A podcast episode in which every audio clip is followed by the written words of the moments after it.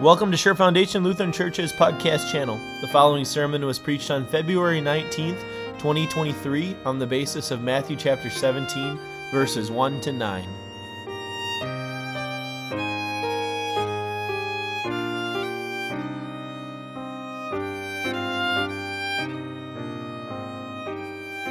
Grace, mercy, and peace are yours from our Lord of glory. Amen. When a conversation uh, goes differently than you, you thought it would, uh, how long do you stew on it? Uh, maybe you went into that conversation expecting one thing, but uh, then something completely different happened. And it kind of uh, hit you in the face, so to speak. And, and maybe you didn't quite know how to recover from that. And maybe you didn't recover. And so days later, you're, you're looking back on, on that conversation and you're still stewing over it. you're thinking about what you could have said differently. You're thinking about uh, how things could have gone so much differently than you expected them to go. Uh, your head is swirling. oh, I imagine the disciples were feeling that way. You notice our gospel reading started uh, six days later. Well, six days before this, uh, Jesus had kind of dropped a bomb on them. He said, I'm going to suffer I'm going to die, and I'm going to rise again. Now, this was shocking to the disciples, and it, it kind of hit them like a ton of bricks. Ministry was going really well for them. Uh, life was going well for them. Yeah, they, they had a few enemies. They, they had enemies in the Pharisees and the Sadducees, but they were doing so many good things. Droves of people were coming to hear this great rabbi teach about the kingdom of God. A bunch of people who had all kinds of ailments and even demon possession were coming and they were being healed. Life was, was really good, ministry was good, and, and it's hard to blame the disciples for thinking it would go in any other direction than, than good. Now, Peter certainly didn't believe it. In the words just before our text, six days before the, the Mount of Transfiguration, uh, when Jesus predicted his death, Peter, the, the great protector, the security of our Lord, uh, he stands up and he says, Never, Lord. This will never happen to you. Not, not if Peter has anything to do with it, right? And, and if the disciples, if they didn't remember Jesus' predictions, they certainly remembered, they had to remember how Jesus responded to Peter. Peter says, Never, Lord, this will never happen to you. Jesus looks at Peter. You remember what he says? Get behind me, Satan. You are a stumbling block to me. You do not have in mind the concerns of God, but merely human concerns. And then Jesus proceeds to tell the disciples how they too will have to bear a cross. For six days, the disciples had been stewing on this. And it's hard to, it's hard to blame them for being a little confused. Uh, it's easy to understand that after hearing what they, they heard, they might have a little pause as to what the future holds for them. Hearing about a cross, that's never an easy thing. Uh, it's not an easy thing for us either. You know, Jesus said that we'll have to bear a cross too. And who, who wants to bear a cross? A, cross means pain and suffering. A cross crushes the person who's bearing it. A cross bloodies the person who's, who's bearing it. Shouldn't the cross be reserved for somebody who is despised, somebody who is wicked? Yet Jesus says, We will bear a cross. The disciples will bear a cross. We'll bear a cross. And in fact, he insists on it. Uh, again, in, in Matthew 16, just before this section, he says, For whoever wants to save their life will lose it, but whoever loses their life for me will find it if you want to get rid of the cross or live life without the cross, you can. Life will be easy, life will be comfortable, but you'll lose life that is truly life. But uh, for those who do bear the cross, uh, they will gain life that is truly life, that is life with Jesus, life that lasts for eternity. Uh, we could stop there and you could stew on that for another six days, and we could talk more about this next week. the disciples were. They had all of these thoughts swirling around their head, and Matthew doesn't record anything in those six days. Uh, maybe because they were stewing on these things. Uh, until this story, on the Mount of Transfiguration. Jesus takes with him three disciples, Peter, James, and John, up on this mount, mountain to pray. That, that was not that unusual for Jesus to go up onto a mountain to pray. And he takes with him Peter, James, and John. Now, some have uh, suggested Peter, James, and John, they were the ones chosen because they were Jesus' inner circle, right? Um, others have said, well, Peter, James, and John were the ones who needed the most training, so that's why they were brought with. Uh, we have Peter, who, who likes to talk first and listen later, and you have the two Thunder boys, uh, James and John, the sons of thunder. Remember, they were the ones who wanted to call down fire on a whole city. They maybe had some learning to do. I'm going to suggest a, a, third possibility, but uh, we'll get to that in, in, a bit here. So Jesus takes them up on a mountain to pray. Uh, it seems like it's at night. In a different account, it says that they were, were tired. When all of a sudden Jesus is transfigured before him. Now, that word transfigured, it's not really a word we use too much. Maybe you can kind of get the sense from, from that, that word, but it, it's to change form. That's really what it means. You'd use the same word to talk about a caterpillar becoming a butterfly uh, Jesus changed form. He, he, was in his lowly state of humiliation. He looked just like you and me, uh, no different. Uh, yet now he changed form. Now he was in his exalted body. He had his full glory. And for the first time, the disciples saw that full glory. They saw, they saw the, the full divinity revealed with, within him. And for the disciples, that had to be so cool. You know, they, they undoubtedly believed that Jesus was who he said he was. Um, I have no doubts there. But now they got to see it. They got to see it with their own eyes that hidden within his, his lowly body was the fullness of God. This is awesome. And to add to that, then Moses and Elijah show up on either side of, of Jesus, the two greats of the Old Testament, the great lawgiver and the great preacher and prophet of the Old Testament. They're there speaking with Jesus. Just, just picture that, that scene for a second uh, on a mountain at night. This is all so bright, and Moses and Elijah on the either side of Jesus talking with him. It's a remarkable scene. Yet, what makes it probably even more remarkable as you, you contemplate that a bit is what Moses and Jesus and Elijah were all talking about. Now, uh, this is recorded in Luke, too, this section. And Luke uh, records the detail of what they were talking about.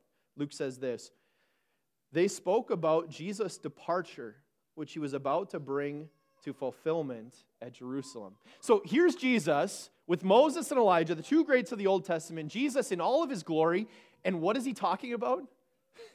He's talking about the cross. He's talking about the suffering and the, the death that he is about to endure.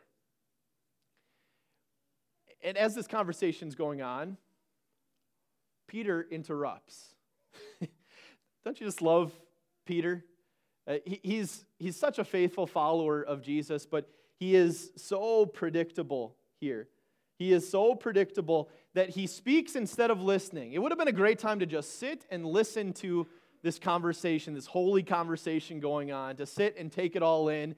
But Peter interrupts, yet what he suggests is, is understandable, isn't it? He wants to just stay here on this mountain in this glory for just a little bit longer. This had to be one of the best days of, of Peter's life. And so he suggests, uh, Lord, it's good for us to be here. Uh, if you wish, I will set up uh, three tents one for, one for you, one for Moses, one for Elijah. And, and honestly, uh, a lot of times we like to rag on Peter, but we'd probably be saying the same thing in that circumstance. We'd want to stay on that mount of glory too. Just prolong that moment just a little bit, a little bit longer there. In fact, there's a lot of uh, us, not, not just a part, but a lot of us that would love the glory without the suffering. We'd love the glory without the cross. Yet, if you learn something from Matthew 16 into Matthew 17 here, is that the cross and the glory are so intimately connected.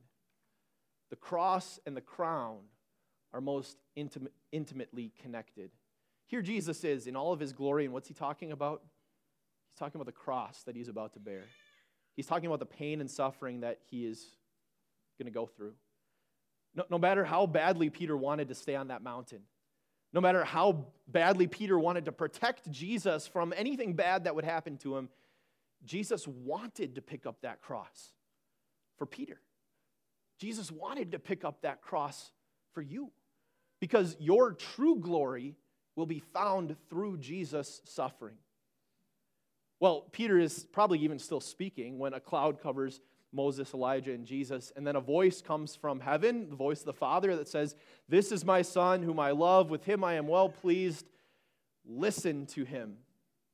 You know, if the disciples weren't convinced already by seeing the full glory of, of Jesus that this was the Son of God, now they knew for sure. Jesus was who he said he was. He, he was and is the Son of God. That's who the disciples had their faith in. That's who your faith is in. Your faith isn't in some random guy that, that spoke some profound things a while ago that have you know, some, somewhat been passed down from generation to generation. Your faith is not in some guy that pulled off a few miraculous signs that people still talk about. Your faith is in the Son of God. And no one else would do the Son of God who came to bring glory to earth, but not this bright, flashy glory, but he came to bring glory to you through his suffering. Well, at this point, the disciples are face down in the dirt. The holy voice of God was too much for sinful guys like them. And then they look up and they see just Jesus. And I think if there was a verse that would categorize someone's life it would be that one, right? I love it in, in a few different translations here. In, in the NIV that we read, it said, They saw no one except Jesus. The, the ESV is the one I love the, the most. It says, um, They saw no one but Jesus only. Uh, wouldn't that be a great bumper sticker, right? Wouldn't that be a, a great way to live your life? See no one except Jesus only. The disciples were going to need that they were going to need to see Jesus only and see him for who he really was because when they came down from that mountain, they were headed to Jerusalem. When they came down from that mountain, everything in Matthew chapter that, that Jesus predicted in Matthew chapter 16 was going to, to happen. And to the disciples, that was going to seem like sheer chaos. The disciples were going to be sorely tested. They were going to be sorely tempted by the devil. And many of them were, were going to have their weakness, weaknesses very or shown, and they were going to be very obvious to them and everyone else. Maybe a great example of that that springs to mind is the Garden of Gethsemane, right? Uh, Jesus is in the up, was in the upper room with his disciples. They celebrate the Passover. Jesus instituted the Last Supper. He identified his betrayer, and then they leave. They sing a hymn and they go out to the Mount of Olives. And on the Mount of Olives was the Garden of Gethsemane. He had taken his disciples with him, uh, the 11 of them, minus Judas, of course. Um, and into the inner part of the Garden of Gethsemane, he takes three guys. You know who those were? Peter, James, and John. The same three guys that saw him in his glorified state. The same three guys that, that knew for certain that he was the Son of God. Those were the same three guys that Jesus would turn to and say, My soul is overwhelmed with sorrow to the point of death. Could it be that Jesus allowed them to come up that Mount of Transfiguration because he knew what they would experience in the days and weeks to come? Could it be that, that Jesus knew they needed to, to, to be certain that he was the, the Son of God who had the fullness of the divinity in him, so that when they saw him in, in his most humiliated form, when they saw him going through the, his, the most pain that anyone has probably ever experienced, ever, that they would know that this, in fact, is the Son of God who came to bring glory through his suffering. Those three disciples had a unique experience that it certainly didn't make life easy for them um, in those days or in the, the days to come. Uh, there were still going to be fierce battles for them battles against the devil, the world, battles against their sinful nature, battles that they would lose. Uh, there's a lot of battles for you too. Not much has changed for Jesus' disciples, for, for his followers. You have some fierce battles that you've dealt with against the world, the devil, your sinful nature. Uh, in fact, for, for a lot of you, maybe all of you, uh, some of your fiercest battles maybe are still ahead of you. Uh, some, some of those battles you've lost, some of those battles you, you will lose, but Jesus never lost. Jesus won the victory, Uh, imagine the comfort the disciples would have had if they just held on to that truth. Now, of course, as they came down from the Mount of Transfiguration, Jesus hadn't been raised from the dead yet. But did you catch what he said to them as they were walking down? He, says this Don't tell anyone what you have seen until the Son of Man has been raised from the dead. Uh, imagine the comfort they could have carried with them in those, in those really hard days, in, the, in those days of Holy Week when Jesus is nailed to the cross, if they would have held on to the truth that Jesus would be raised from the dead. And he didn't just say it here, he said it multiple times to them. Uh, they would have had so much comfort holding on to that. Now, now, maybe they didn't hold on to it during that time. They seemed pretty scared, so it maybe seems like they, they didn't. Uh, but after Jesus had been raised, no doubt they held on to the fact that he had been raised, that that, that was their comfort throughout life. Uh, in that way, what a great way to, to enter into the season of Lent, right? The season of Lent, where, uh, where we're, we're, it's a very penitential season, where we're intently focused on our own sin, our great needs, and, and our profound weaknesses. Yet every time we enter into the season of Lent, we know how Lent ends. It ends with the celebration at, at Easter. Just like we know that after every confession comes an absolution. That's the confidence that we have in Christ, that, that we get to approach not just the Lenten season, but our whole life, knowing that Jesus has been raised, and because he has been raised, we are victorious. Victorious through Jesus only. So, God grant that, that we see Jesus only as we enter into this Lenten season and, and always. Amen. Hi, Pastor Wilkie here. Thanks for listening to this week's sermon. It's always great to grow in God's Word together. Could I issue you a challenge for this week? Could you invite someone else to listen to this?